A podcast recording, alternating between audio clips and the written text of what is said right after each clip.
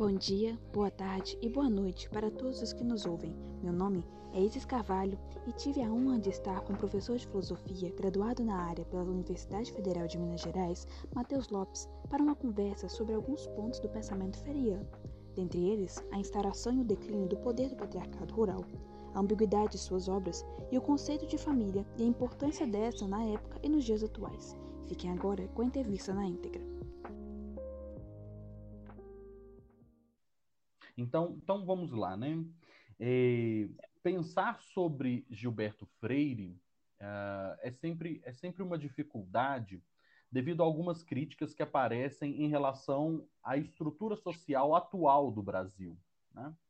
Uma preocupação, por exemplo, de alguns pensadores, como é o caso dos frankfurtianos, né, na escola de Frankfurt, uhum. é, é da atualidade do conceito é, se ver se o conceito mental elaborado ele ainda consegue descrever a dinâmica da sociedade. E aí, quer dizer, pensar num pensador da década de 30, né, que vai lançar dois livros na década de 30, para refletir ainda sobre o que é Brasil, principalmente na passagem do século XX para o XXI, né, no qual a gente tem aí uh, um avanço tecnológico tão, tão evidente, uma mudança tão rápida das estruturas sociais, pode parecer que é uma, uma tentativa em vão a de tentar atualizar Freire na realidade brasileira. Né? Mas eu acho, eu acho que isso uh, é, a gente é, é, provado do contrário quando a gente é confrontado com a realidade brasileira, sabe? Com certeza. E isso para pegar como exemplo, eu estava lendo esses dias atrás na Folha de São Paulo, e inclusive isso foi também a matéria do Fantástico, que foi de dois barracos que aconteceram aí em bairros nobres, né, do Rio de Janeiro e de São Paulo. Uh, saiu no Fantástico, saiu na Folha, e aí eu estava lendo a reportagem na Folha, porque eh, eu não tinha uh, visto os vídeos ainda, não apareceu, vamos dizer assim, na minha timeline das redes sociais. Mas aí eu percebi que era meio que todo mundo estava comentando, né, na época, é, que era sobre um barraco que aconteceu no Leblon, no Rio, num restaurante, é, e outro barraco que aconteceu nos Jardins, um dos bairros mais nobres de São Paulo, também no restaurante. Né? E aí uh, a gente já começa a pensar uh, o que, que é essa estrutura social, que é o barraco, né? Que é algo típico uh, do brasileiro, vamos dizer assim, uh, um modo de se comportar tipicamente brasileiro, que parece ser, uh, parece replicar né, o modo de funcionamento familiar no espaço público. Então, Sim. toda a passividade, todas as emoções, todo, toda a raiva e o ódio, né?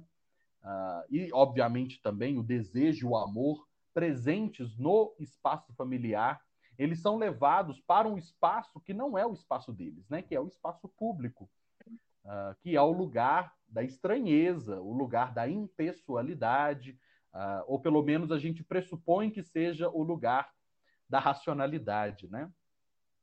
E aí, uh, quando eu vi esses barracos acontecendo, né? e aí o mais curioso disso tudo é que, enfim, nesse barraco que aconteceu no bairro dos Jardins, em São Paulo, um médico que estava meio que uh, nervoso, justamente porque o restaurante aparentemente estava negando né, atendimento uh, devido a uma, a, uma orientação né, da pandemia, os restaurantes estão fechando às 10 horas, uh, e por isso ele não foi atendido. E aí ele começa a gritar com todo mundo no restaurante, começa a gritar, enfim, uh, com o gerente, com os garçons. E, e, o legal, né? Nós temos vídeos né, desse barraco que esse médico vai, vai fazer no restaurante, é que algumas frases são repetidas intensamente. O médico vai dizer o seguinte: porque eu não sou qualquer pessoa, eu tenho berço. Né? É, eu tenho berço, uh, eu fui educado numa educação europeia, numa educação americana. Eu não sou qualquer um. Eu sou médico, uh, tenho vigente o meu CRM, né? Que é o hum. cadastro aí de medicina. Então, então, quer dizer, uma insistência né, no espaço público para que. Uh, oi, desculpa. Não, não, pode me chamar de trazer essa pessoalidade num espaço que Isso. não caberia essa pessoalidade. Exatamente, exatamente. Uma insistência por um tratamento especial num espaço público onde ele deveria ser qualquer um onde ele deveria ser mais um, vamos dizer assim. Afinal, uh, justamente devido a essa impessoalidade das leis, uh, todos são iguais perante as leis, ou pelo menos deveria ser. Uh, o que não é o caso do Brasil, pelo menos, é, é o que eu penso, né?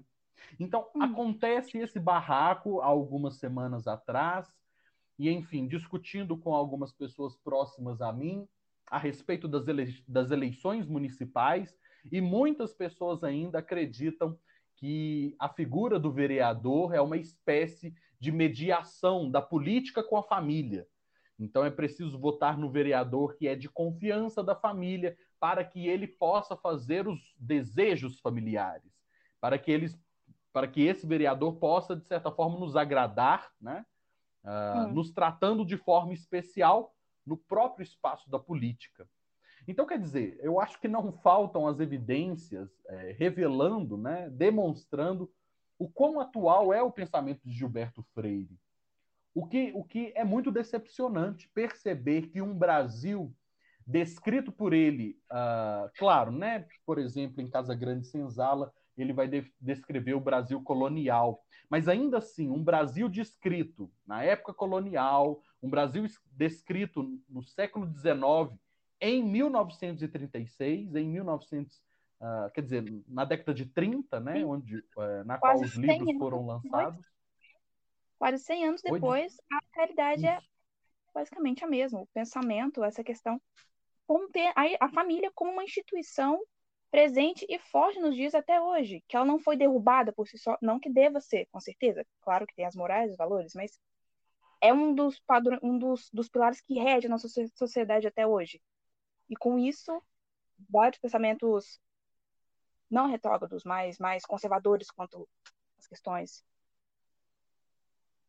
É, pois é, é exatamente isso. Então, eu, eu, eu, meio que me sinto dividido. Né? Primeiro, eu fico uh, um pouco alegre de perceber a atualidade de Gilberto Freire e falar: nossa, ele ainda é um cara muito importante para entender Brasil. Mas, por outro lado, eu fico extremamente decepcionado por perceber que o Brasil ainda é o mesmo. Né? Ainda é que... é daquela coisa, sim. Exatamente, exatamente. Então, e apesar de todas as tentativas. De dele mudar, ainda em cima daquele hiperindivíduo que rege todo mundo, que usa do sadismo dele para com todos os, os membros da família em si até. É. Nossa, devastador. É, é terrível, né? É terrível perceber que essa sociedade patriarcal, né, rural, porque, enfim, apesar de ter a, apesar da gente ter várias tentativas uh, de modernização do Brasil, uh, que vai ser relatado por Gilberto Freire em Sobrados e Mucambos, né? Uhum. Que vão tentar minar um pouco essa autoridade pessoal da família.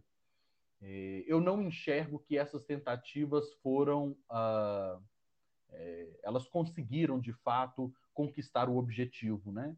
Elas não conseguiram, uh, de fato, vamos dizer, entre aspas aí, civilizar o Brasil. Né? O Brasil ainda uhum. permanece sobre a figura, a sombra de uma família, né? E essa família que tem quase que amplos ou todos os poderes na realidade brasileira. E, e relacionando isso um pouco né, com a nossa atualidade, eu acho que as eleições municipais estão aí para demonstrar novamente isso que a gente já sabe desde as últimas eleições, né? Que a família é uma espécie de quarto poder no Brasil. Uh, e que é preciso, de certa forma, respeitá-la, não pode ultrapassar os seus limites e os seus valores têm que ser transmitidos. Então, as campanhas estão cada vez mais né, uh, insistindo nessa coisa de que a família precisa ser resgatada, os valores familiares são os mais importantes. Então, cada vez mais uh, candidatos afirmando a importância da família. E como você falou, Isis, não que ela não seja importante, na sociologia ela é uma estrutura social importantíssima, né? quer dizer, ela é a, a primeira forma de socialização do indivíduo, então não é retirando a importância da família, mas essa família começa a crescer tanto que ela acaba uh, ultrapassando seus limites Com e, certeza. obviamente, uh, atrapalhando o funcionamento de outras estruturas sociais tão quão importantes a, é, a família, né? Tão, tão importantes quanto a estrutura familiar, ou até, ou até mesmo mais importantes. Né? Até porque eu acho que a família ela acaba com aquela questão do individualismo, sabe? Porque até a, a noção de família é uma coisa conjunta, com vários membros, todo mundo é, disponibilizando o mesmo espaço, e com isso cria até uma massificação do pensamento, entende? Você acaba com com o individualismo, com a questão de autonomia do indivíduo. E eu acho que é bem o que a sociedade de hoje em dia quer passar, né? Essa questão de, de, de os padrões de uma só de uma só instituição revigorar para todo mundo. Isso é muito Sim. perigoso até, né? E é o que eles e, usam. E é interessante. Uhum. Não, e é interessante esse aspecto que você está mencionando do individualismo, porque ele é um aspecto da sociedade capitalista, né? Então, Sim. quer dizer, Sociedade uh, burguesa. É, é, a, a burguesia, né, ela incentiva o individualismo. individualismo. Então, é, é, muito, é muito uh, incrível ver que o Brasil, uh, devido a essa força familiar, ainda resiste bastante aos avanços do sistema capitalista. Né? Eu, uh, eu brinco, né, quando eu estou dando aulas a respeito de Gilberto Freire, que uh, o Brasil do século XIX, a gente encara, né, na perspectiva sociológica, uma batalha de titãs, né? Porque é. ao mesmo tempo que temos uma família tentando marcar o seu poder e, enfim, não não querendo perder o espaço para o é. sistema capitalista, Sim. nós temos de um lado família, de outro nós temos mercado, que venceu em quase todos os países da Europa, que venceu nos Estados Unidos, quer dizer, uh, Nesses países, nós temos uh, toda uma política, todas as estruturas sociais e culturais funcionando a partir da estrutura econômica. Então, a uhum. influência importante aí do mercado e, obviamente, a sua força individualizante. E no Brasil, a gente tem uma frente, uma resistência muito forte ao mercado capitalista, que é a estrutura da família patriarcal rural. Uh, e aí, uh, como, como Freire bem observa, né, uh, em Sobrados e Mucambos, sobre a questão da escravidão, a insistência que o Brasil tem em manter a escravidão, mesmo sendo muito prejudicial à economia inglesa, mesmo sendo muito prejudicial à, à estrutura econômica. Sim. Então, quer dizer, eu tenho um contingente de pessoas manter o que valor, precisam receber. O é é? valor, é manter o valor dessa instituição, da escravidão em si, em detrimento da economia, porque para eles não, não, não valesse tanto, sabe? Então, mas é, é, é, porque a escravidão ela era a base da família patriarcal, né? Então, exatamente.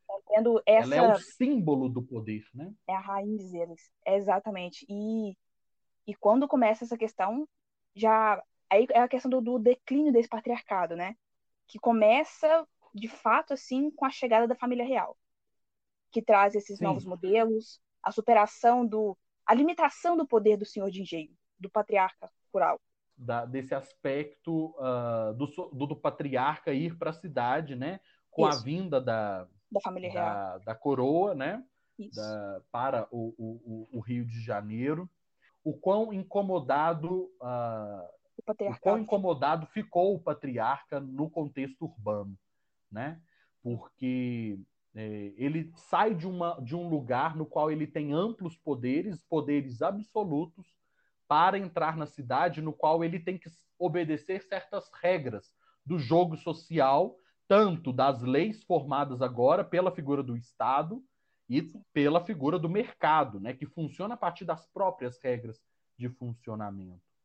Mas, mas uh, uh, antes de falar sobre isso, eu só queria é, resgatar um ponto também importante, a Isis, do, do, do Casa Grande Senzala, no qual Gilberto Freire ele vai refletir sobre a, a, o, o, caráter, vamos dizer assim, até déspota desse, desse patriarca rural, do senhor do engenho, né? Porque hum. não existe sequer uma única estrutura, seja ela simbólica ou material, né? Que consiga bloquear as ações, as vontades do patriarca rural. Né? Não existe nenhuma, nenhum poder capaz de dizer não, de, de, de eh, resistir ao poder do patriarca. Né? Não tem, então, Estado, não tem polícia, porque ele tem a própria polícia, né? ele tem a própria força. Uh, não existe sequer a moralidade né? da igreja, por exemplo. Porque ele é tudo isso, uh, digamos assim, né? Ele está ligado isso, a todos esses sonhos. Então, é, é, ele que manda, né? E aí vem esse caráter do mandonismo, né? Que hum. até hoje nós percebemos na cultura brasileira, que é terrível, ah, que essa espécie de que o indivíduo detém algum tipo de autoridade por ele pertencer a alguma família importante, como é o caso desse médico, né? Que fez aí Sim. o barraco uh, no restaurante. Então, esse aspecto mandão do tipo, Ou ah, vocês Mateus. vão me atender sim, né? Ou ainda pior, quando eu vejo até reflexos na minha casa, em que é só um homem e o resto é só mulher. Entendeu? Até essa uhum. questão da submissão do, do da miscigenação também. Miscigenação não, do. Não, mas, gente, preconceito da mulher. Ei, perdeu, fugiu. Do sexismo, né? Isso. Nossa, é, é, é muito complicado. E, e, é, e, é, um dos aspectos que, inclusive, o Freire vai retomar ali no, no, no, no Sobrados e Mucambos, falando que talvez o, o, sexismo, né, essa diferença de gênero do homem e da mulher, uh, e essa opressão né, do gênero, uh, a opressão que sofre o gênero feminino, uh, talvez seja uma das marcas, uma das feridas uh, que não foram superadas no Brasil do século XIX. Né? E até hoje uh, nós temos ainda a força né, dessa estrutura patriarcal, dessa estrutura do homem, do chefe de família, que é responsável por todos os, os demais membros. Né? Uhum. É, apesar de que eu acho que é, essa estrutura, como, enfim, um outro sociólogo mais à frente, é, que é o Roberto da Mata, Uh, ele vai analisar que uh, está lentamente mudando no Brasil, justamente por uma, um aspecto né, desse patriarcalismo, justamente por um aspecto dessa, dessa sociedade machista, que é o abandono parental. Né? Então, Exato. é muito típico, é muito comum hoje as famílias brasileiras serem comandadas por mulheres, por mulheres. Uh, justamente porque o justamente porque não tem o homem, né? Porque o homem fugiu, porque o homem não quis assumir a responsabilidade da família. Ah, mas é um aspecto é... interessante que o, o, o, Roberto da Mata vai, vai puxar, que é o seguinte: apesar dessas famílias serem comandadas por mulheres, isso não quer dizer que é um necessariamente que é o matriarcado, exatamente. exatamente. Ele, o próprio Freire, ele fala isso no, nesse um capítulo do livro, sabe? Que até antigamente no, nas fazendas tinham as matronas, quando os, uhum. os maridos morriam ou as viúvas estavam inválidas e elas andavam a cavalo, que era uma coisa dos homens, comandavam os negros, tinha até um porte mais rígido, mas isso não queria dizer que era um matriarcado, entendeu? Que era a figura Sim. da mulher em cima daquilo. Ainda era uma configuração patriarca. É, esse aspecto é interessante porque o papel social que a mulher vai uh, exercer na família né, não é o papel social necessariamente feminino. Sim. Então, é, é, é muito interessante porque o, o, Gilberto Freire, inclusive essa vai ser uma das polêmicas né, da sua obra, ele entende o gênero não a partir uh, da figura biológica, né? Mas ele entende o gênero a partir de uma posição cultural, assim como ele entende raça também. Raça, né? exatamente. Esse que, é, um é, que é um dos pontos polêmicos quando ele fala de democracia racial, né? Hum. Mas uh, antes de passar para isso, é, é, é só para ficar um, mais claro, né? Essa coisa da mulher ocupar o papel do homem, né? É como se a mulher, é como se ser mulher não fosse o suficiente para gerir a família, Uh, porque para gerir a família é preciso de um patriarca. E aí nós vamos ter o patriarca na figura da mulher. Da né? mulher. Porque o patriarca ele, ele não é determinado biologicamente, ele não é determinado pelo sexo, mas ele é determinado a partir da cultura.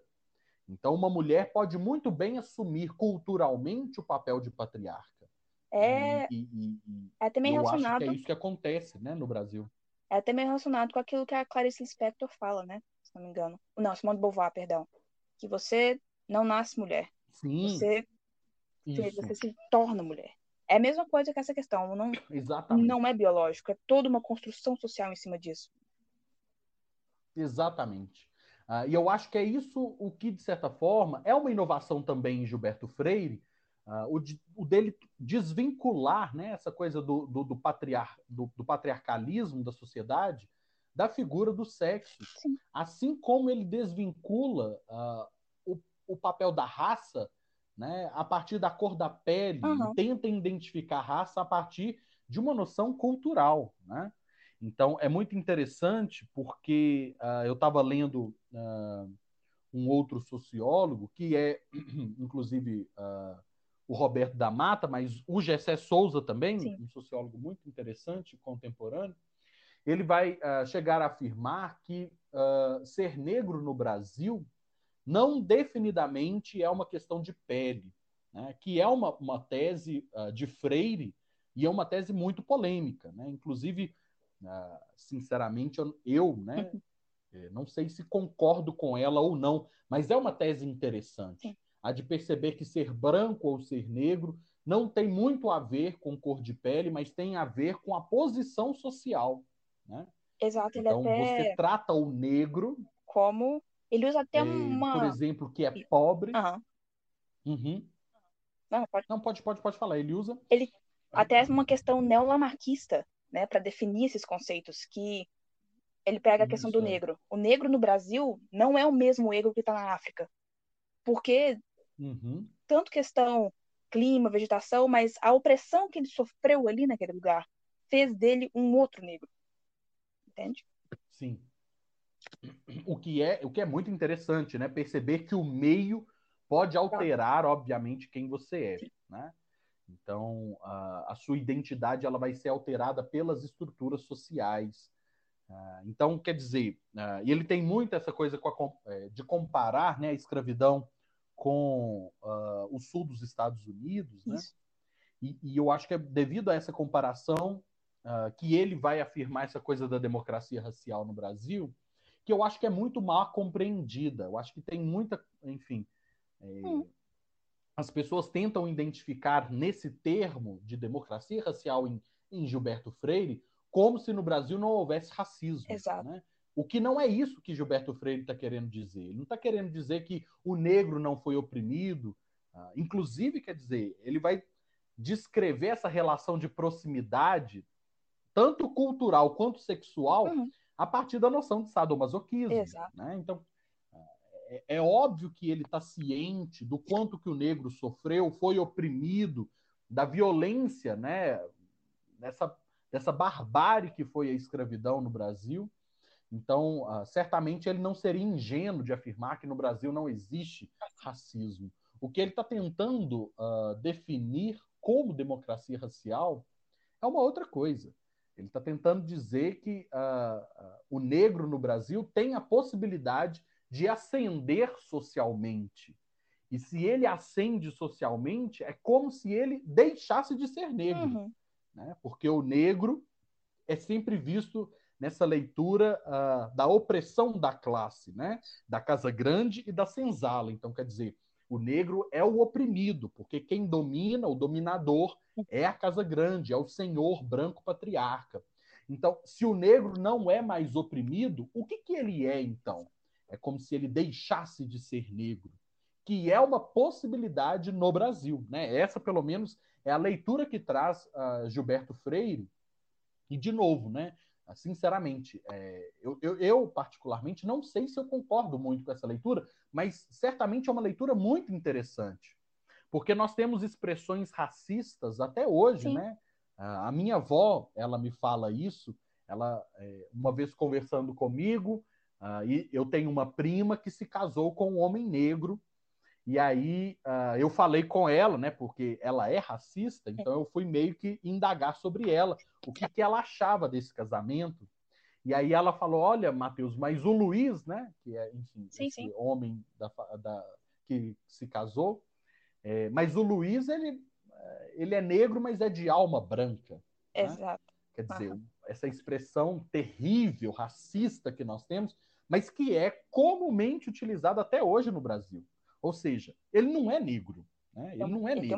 Ele não é negro por uma série de fatores sociais. Né?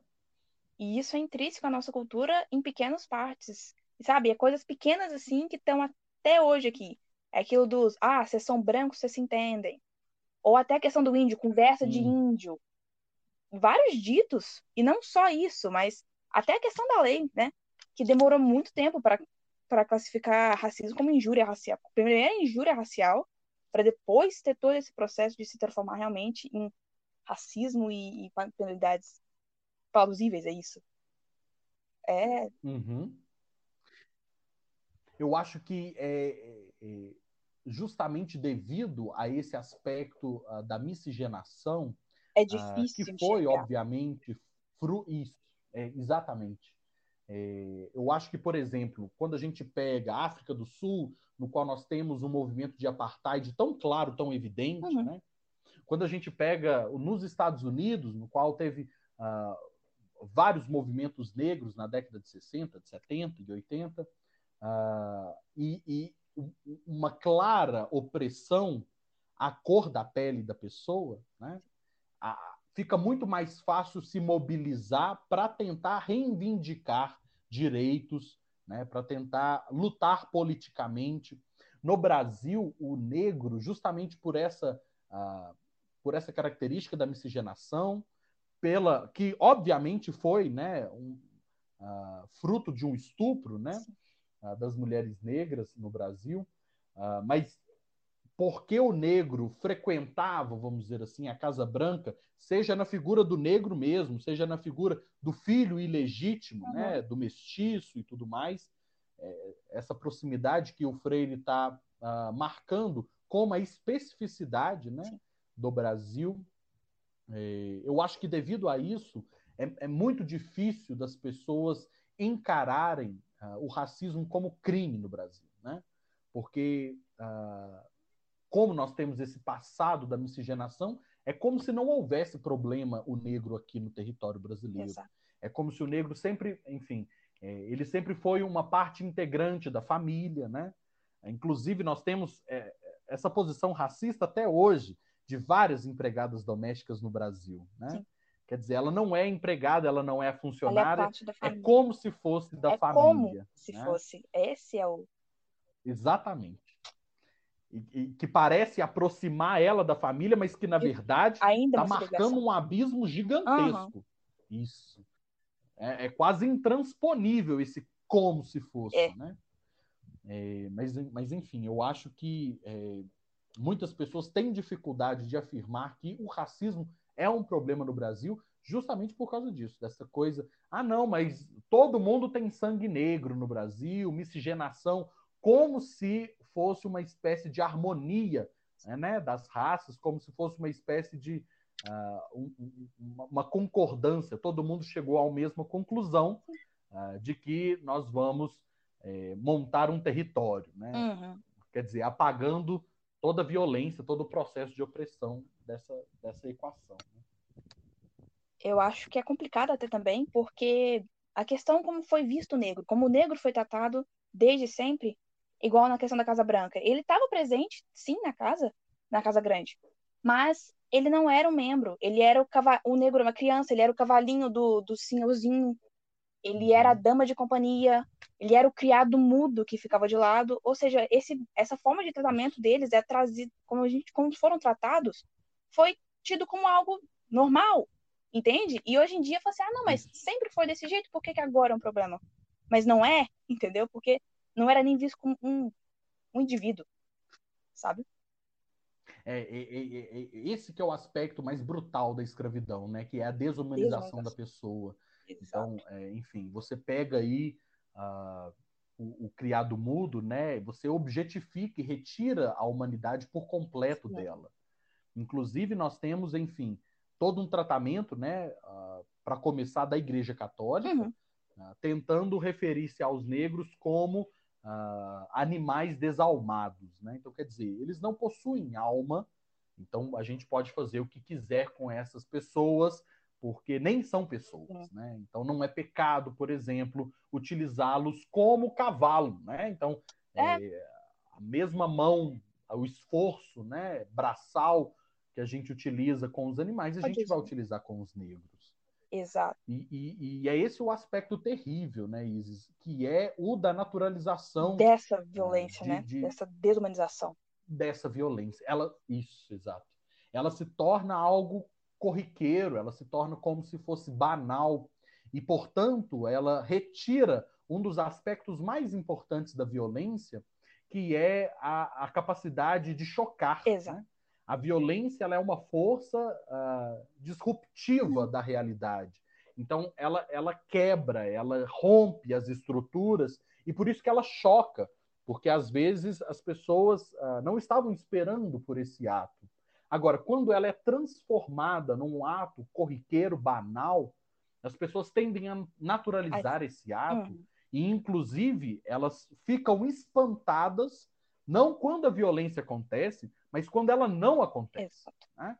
Então, uh, sempre trata o negro dessa forma, e aí vai chocar as pessoas, não essa, essa brutalidade dessa violência, seja ela física ou uh, moral, né? Enfim. Uhum. Mas quando uma pessoa trata um negro uh, de uma forma digna no Brasil, Exato. aí isso choca.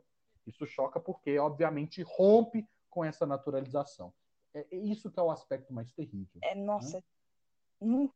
é até difícil de se falar assim. É... É. Mas, Matheus, outro ponto também. Porque aí vem a questão da ambiguidade do trabalho dele. Que mesmo tendo essa questão horrível da escravidão, ele fala que aqui no Brasil foi diferente porque o português em si, ele não tinha esse, esse orgulho de raça, entende? Ele se deixou ser Sim. contaminado pela cultura africana. E isso que pode uhum. que gera a nossa mestiçagem.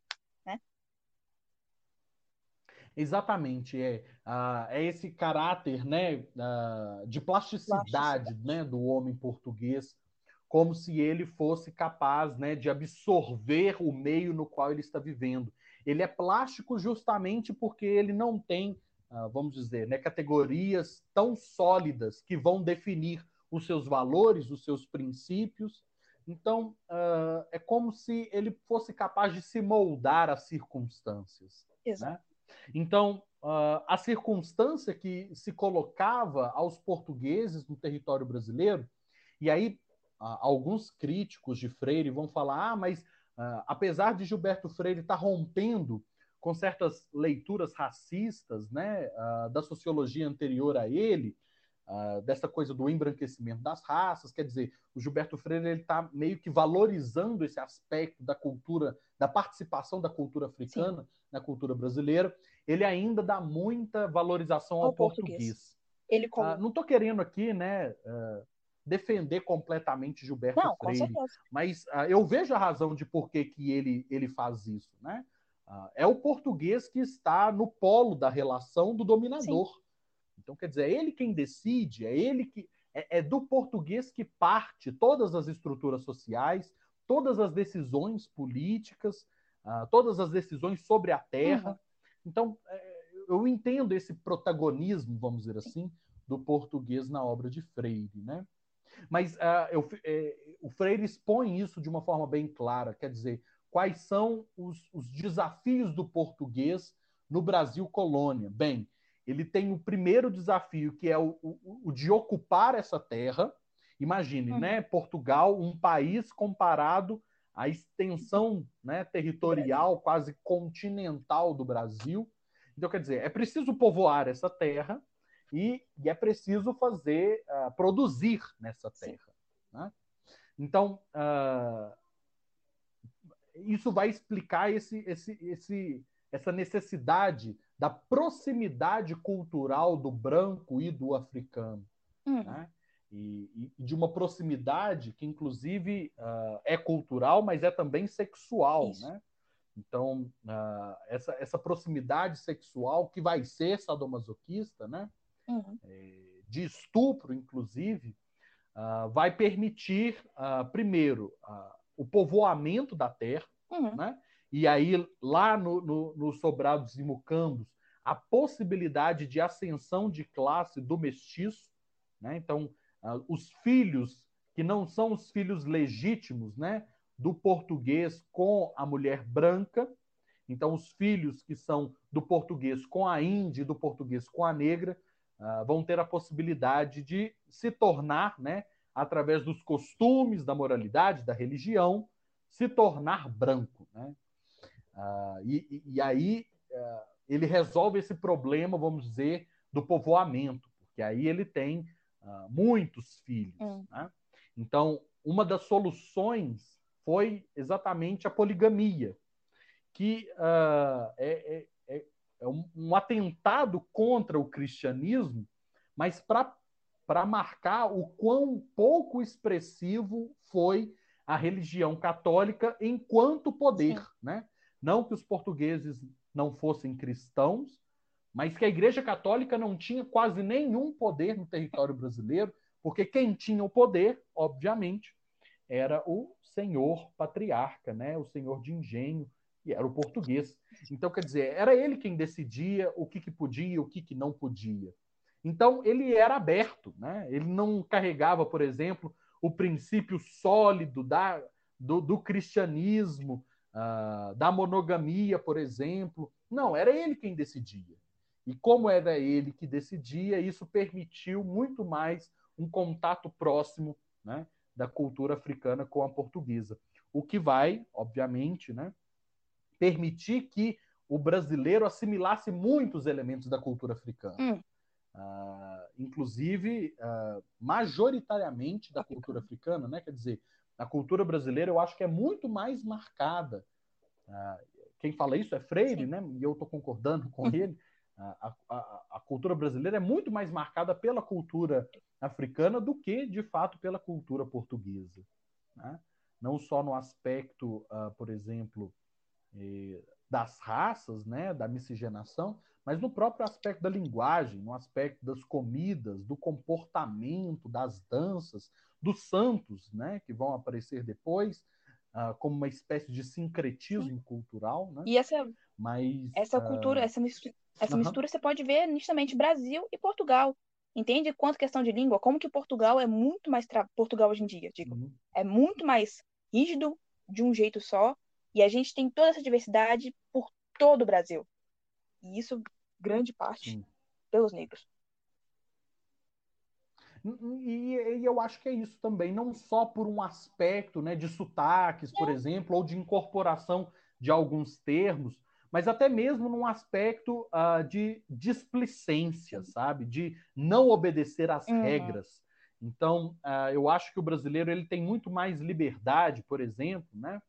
Uh, numa conversa, numa linguagem coloquial, de, de ultrapassar certas regras do português. Uhum. Né? É, e, e, aí isso encontra certa naturalidade na, na vivência social. Porque em outros países quando algum erro gramático é cometido, existe toda uma, uma, uma preocupação em corrigir esse erro Sim. gramático. Né? No, no, eu acho que no Brasil, uh, nós somos muito mais displicentes, a gente, enfim, a gente tem uma certa aversão aí às regras, né? Então, quando um erro gramatical é cometido, eu acho que isso também tem origem nessa, nessa plasticidade, né, vamos dizer assim, do, do senhor do engenho, do patriarca da família. Quer dizer, é ele quem decide. Uhum. Então, se ele falar de um jeito, tá, tá certo. certo. esse jeito, não tem regra que ele tem que se submeter e não sei o quê. A gente a, aceita, entre aspas, aí, o erro gramatical com muito mais naturalidade, incorpora esse erro, enfim, com muito mais uh, dinâmica do que, por exemplo, em Portugal e em outros países, né, que tem uma certa um certo rigor sobre, sobre essa coisa da, da língua, das regras, né? Eu acho que isso também se deve a um elemento da plasticidade e do contato, né? do português com outras culturas. O que, de certa forma, uh, constrói uma, uma, uma diversidade cultural, como você disse. Uhum, com certeza. Eu acho que esse ponto de, de tentar regras veio tentou a igreja tenta um pouco com isso, sabe? Igual num capítulo que ele fala da questão dos colégios que, que começam aqui uhum. no, no Brasil, né? E tem toda essa questão de tentar, ah, não, até as sinhazinhas que iam para esses colégios, elas falavam errado, era tipo mulher, cuié, portugal, que era um reflexo da língua dos negros que estavam em casa, refletindo nessa questão delas. E eles tentam consertar isso, uhum. apesar de, de não ser tão efetivo assim, né? E, e, e, eu acho que é, de novo, né, o contato, por exemplo, das amas de leite, o contato ah, dessas, ah, dessas babás uhum. negras, né, que conviviam ah, com, com as filhas, né, da, até com os próprios, engenho, os próprios branca. filhos, igual ele fala que a mãe, ela dava uhum. proteção, ela passava a mão em cima da cabeça, mas quem realmente cuidava era a ama de leite. Sim, e, e, isso é inovador, né? Muito inovador, porque uh, aonde já se viu, né? Eu acho que tô em, em, em, várias, em vários processos, sistemas de escravidão no mundo, nós temos uma escravidão do afastamento, né? De enxergar o escravo até mesmo numa leitura tóxica, Exato. né? Uh, como é o exemplo do sistema de castas, uhum, né? Na sim. Índia, né? Então você eh, tem os intocáveis, você não chega perto, por exemplo. E no Brasil, quer o dizer. O filho do senhor de engenho. Negro, ele frequentava. Ele era cuidado pela negra. É. Exatamente. Então, ele entrava na Casa Grande, ele conversava né, uh, com o branco. Então, enfim, uh, essa proximidade eu acho que uh, ela tem alguns elementos positivos, que é justamente o de enriquecimento ah, da matriz cultural brasileira. Sim mas certamente que essa proximidade também permitiu muitos abusos, né? O que foi, o que é o aspecto terrível aí da escravidão no Brasil. Uhum. Não, Matheus, eu acho que algum ponto a acrescentar? Não, Isis, eu acho, eu acho que é isso mesmo. É, eu acho que uh, nós temos, uh, eu, eu, coloquei aqui num, num uhum. estudo uhum. meu, é, que um dos problemas da obra de Gilberto Freire é esse aspecto uh, que ficou conhecido né, nos comentadores como aspecto dual, né? Parece que é, as né? posições que Gilberto Freire elas não são muito claras, elas tipo, né? É, elas não afirmam o ponto no qual ele quer chegar. Eu acho que eles falam que até dual mesmo isso, porque ele deixa aberto o pensamento, certo? E ele, porque é a realidade. Uhum. Não existe mal absoluto nem bem absoluto. Tem essa essa mistura. Exatamente. E o que eles falam que ele, porque essas obras dele ele estava com 30 anos, se não me engano, certo? E quando ele vai fazer, sim, em 1960, sim, se não me engano, ele tenta fazer um, um, um retorno, né? Essas críticas que ele recebe. E ele foca muito na questão do tropicalismo e que ele coloca que tudo isso é muito é uma, uma influência brasileira pro mundo, entendeu? E ele mostra só o ponto positivo. É aí que eles uhum. falam que ele peca um pouco, porque sim, ele acaba com esse dualismo, que era um dos pontos da obra dele, né? Que é muito original, eu acho que é muito assim. Uh, é, é, é, muito brilhante essa leitura que tem Gilberto Freire desse aspecto dual. Quer dizer, é, ler o Brasil nessa divisão né, de, de Casa Grande Senzala, eu acho que marca por completo a vivência do Brasil até Sim. hoje. Né? Uh, nós não vivemos num país que está unificado, vamos dizer assim, nós não vivemos num país que, de certa forma, encontra uh, objetivamente todas as vivências. Nós vivemos num, em dois Brasis, né, vamos dizer assim, ou, inclusive, em até mais, né? Porque a, a, realidade social brasileira é muito distinta. Uh, e são dados que assustam até hoje, se você for pensar, né? Quer dizer, como que a estrutura social colonial, Casa Grande Senzala, dupla ambígua, permanece, né? Com sobrados e mucambos, duplo ambíguo novamente, e permanece até os dias de hoje. Você pega, por exemplo, né, dados da ONU, uh, o Brasil é o sétimo país mais desigual do Isso. mundo. sendo que a sua distribuição de renda, é, no que se compara à renda especificamente, o Brasil é o segundo país do mundo com a maior diferença de renda. Ou seja, né, uhum. ainda estamos carregando esse Brasil dividido, cindido, Sim. não só em classes sociais, também em classes, né, mas também um Brasil cindido entre brancos e negros, um Brasil cindido entre, homens e mulheres, um Brasil cindido entre público e hum. privado, e a gente não sabe lidar com essas questões até hoje. Né? O que marca, quer dizer, a gente não resolveu essa parada dupla, e esse aspecto é, quer dizer, permanece na nossa vida. Então, eu acho que foi muito genial, é muito genial essa leitura, uh, quer dizer, da década de 30 do Sim. século XX, ela permanecer no Brasil cindido, dividido até hoje, né? Uh, e aí, por coincidência, assim, eu estava, eh, antes de, de, de, vir aqui conversar com você, eu estava escutando uma música da Elis Regina, que é O Brasil, com Z, hum. né? Qual ela vai cantar O Brasil não conhece o Brasil, né? O Brasil com Z, o Brasil... Exato, ela, não conhece o Brasil. Então, então, quer dizer, é um Brasil duplo dividido, que, enfim, foi analisado por Freire, que eu acho que, assim, é, permanece, infelizmente, até os dias de hoje. A gente não conseguiu unificar o Brasil ainda. Uma tarefa muito difícil. Mateus, muito é? obrigado por aceitar o convite, dedicar esse tempo aqui comigo, não só pelo projeto, mas agradecer Poxa, ele também, agradecer também o seu projeto como professor, né, Matheus? Agora é dia 15 dos professores, uma valorização de todo o seu não é? conhecimento. É? É.